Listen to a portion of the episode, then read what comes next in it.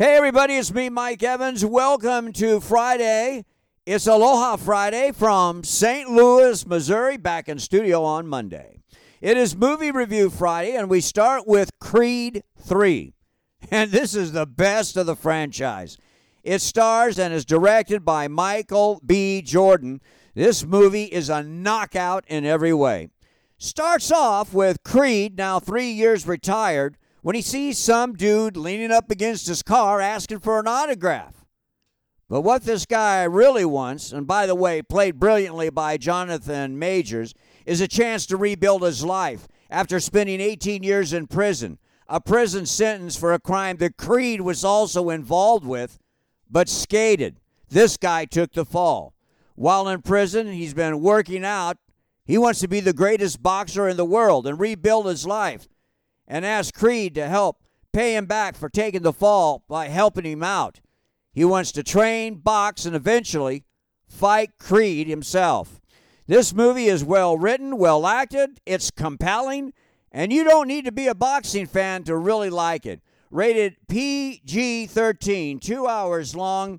It's Creed 3, and it is 4 stars. All right, next movie is Operation Fortune, starring Jason Statham, Aubrey Plaza, Josh Hartnett, and Hugh Grant.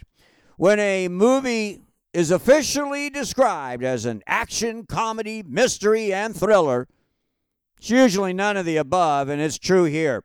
A new weapon that could destroy the world must be intercepted with the help of a corny billionaire, a goofy movie star, and a bunch of inept operatives that come across as nothing more than a bad, hodgepodge, confusing mess. Rated R, 2 hours long. Operation Fortune, 1 star.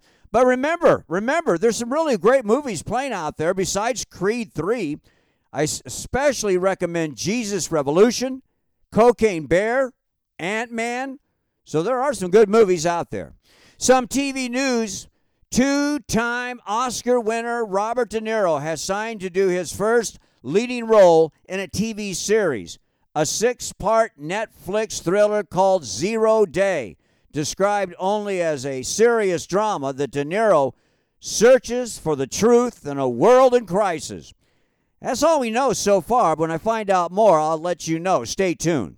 And from the new to news of an old sequel that's coming this summer, B.B. Neuwirth, who played Frasier's wife in the original series Frasier, will reprise her character as Lilith, and Frasier has moved from Seattle back to Boston to see some of his friends. Coming to Paramount Plus this summer, the Frasier sequel. And I'm going back to the studio on Monday. Have a great weekend. Mike Evans, see ya.